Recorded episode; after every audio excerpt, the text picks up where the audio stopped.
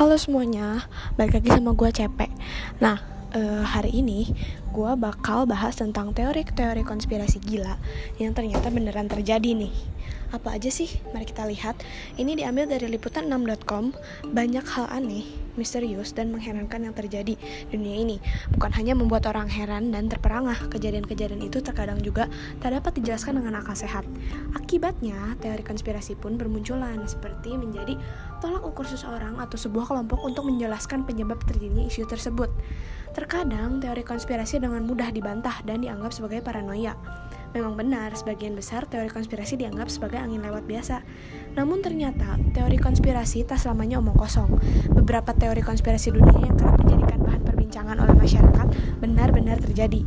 Dalam beberapa situasi, sekelompok orang dengan sengaja melakukan sebuah tindakan secara diam-diam agar apa yang mereka inginkan benar-benar tercapai.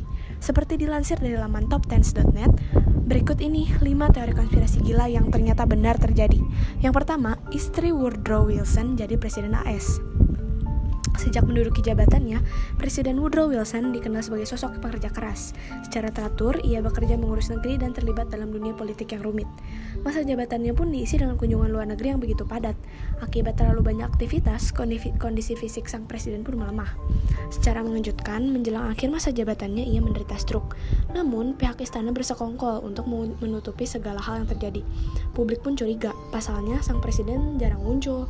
Setelah berbulan-bulan, barulah publik mengetahui bahwa Presiden Woodrow Wilson benar-benar sakit. Pertanyaan mulai muncul, jika selama ini Presiden sakit, siapa yang uh, mengambil alih keputu keputusan kenegaraan? Pihak Gedung Putih tetap satu suara bahwa semua Woodrow Wilson tetap menjadi kepala negara. Tetapi masyarakat curiga akan hal itu. Mereka menilai ada sosok lain yang mengambil alih kepemimpinan. Ternyata dugaan itu benar. Edith Wilson istri dari Woodrow Wilson yang menjalani roda kepemimpinan meski masih ditolak kebenarannya. Yang kedua, serangan dari ratusan bakteri. Banyak pihak yang mengklaim jika pemerintah AS secara diam-diam telah meracuni beberapa negara bagian dengan chemtrail atau jejak zat kimia. Menurut, cacat, menurut catatan yang dirilis, sejak tahun 1950 hingga awal tahun 1970, pemerintah AS telah melakukan hampir 300 serangan senjata bakteri di beberapa kota besar di Amerika Serikat.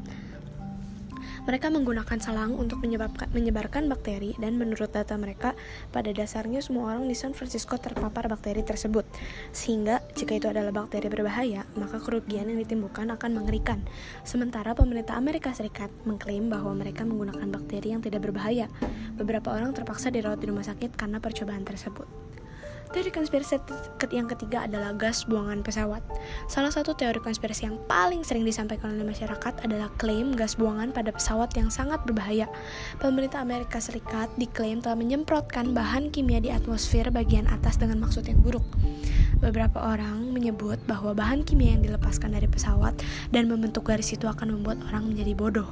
Sementara, beberapa orang menilai jika ini adalah taktik pemerintah untuk menekan populasi di muka bumi yang sudah terlalu banyak. Gas buangan tersebut diyakini dapat menghambat kesuburan manusia. Ternyata ada masuk lain dari pemerintah Amerika Serikat. Mereka mengakui ada tujuan lain dari pembuangan gas tersebut. Namun, zat apakah itu belum dapat dijelaskan oleh pemerintah Amerika Serikat. Pemerintah hanya menjelaskan bahwa itu adalah langkah geoengineering. Geoengineering sendiri adalah konsep memanipulasi bumi guna melawan efek pemanasan global. Zat buangan itu dimaksud untuk mengurangi pemanasan global dan melapisi lapisan atmosfer yang sudah rusak. Teori konspirasi yang kelima adalah drama pembunuhan Abraham Lincoln. Pada April 18 1865 pukul 22 waktu setempat di Fort Theater, Washington DC, Presiden Amerika Serikat Abraham Lincoln tewas dibunuh oleh seorang aktor ternama John Wilkes Booth. Ia merupakan presiden pertama negeri Paman Sam yang tewas terbunuh. Awalnya dengan langkah begitu cepat, John Wilkes Booth masuk ke tempat Presiden Abraham Lincoln dan duduk di sebuah ruang VIP. John datang dari belakang.